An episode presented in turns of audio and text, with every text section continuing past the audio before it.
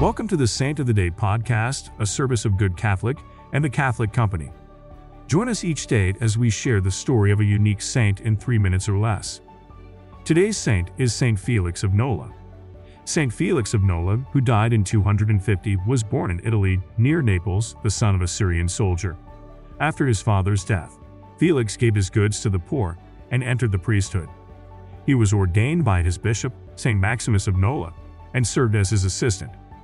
When persecution against Christians increased under Roman Emperor Decius, St. Maximus hid in the desert while St. Felix was captured, tortured, and thrown into prison. While in prison, an angel appeared to Felix and freed him from his chains, bidding him to go to the aid of his bishop, St. Maximus, who was at the point of starving to death.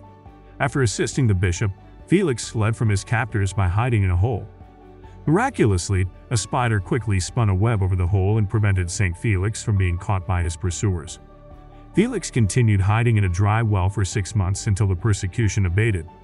Afterwards, he declined an offer to become the bishop of Nola following the death of St. Maximus. Felix's property was confiscated in the persecutions, so he lived his remaining years farming a few acres of rented land for his own sustenance, as well as alms for the poor. His feast day is January 14th. I invite you to say a prayer for all those men and women who are incarcerated. St. Felix of Nola, pray for us. Thank you for tuning in. This is a Good Catholic podcast. If you liked what you heard, check us out at goodcatholic.com and make sure to subscribe to our YouTube channel.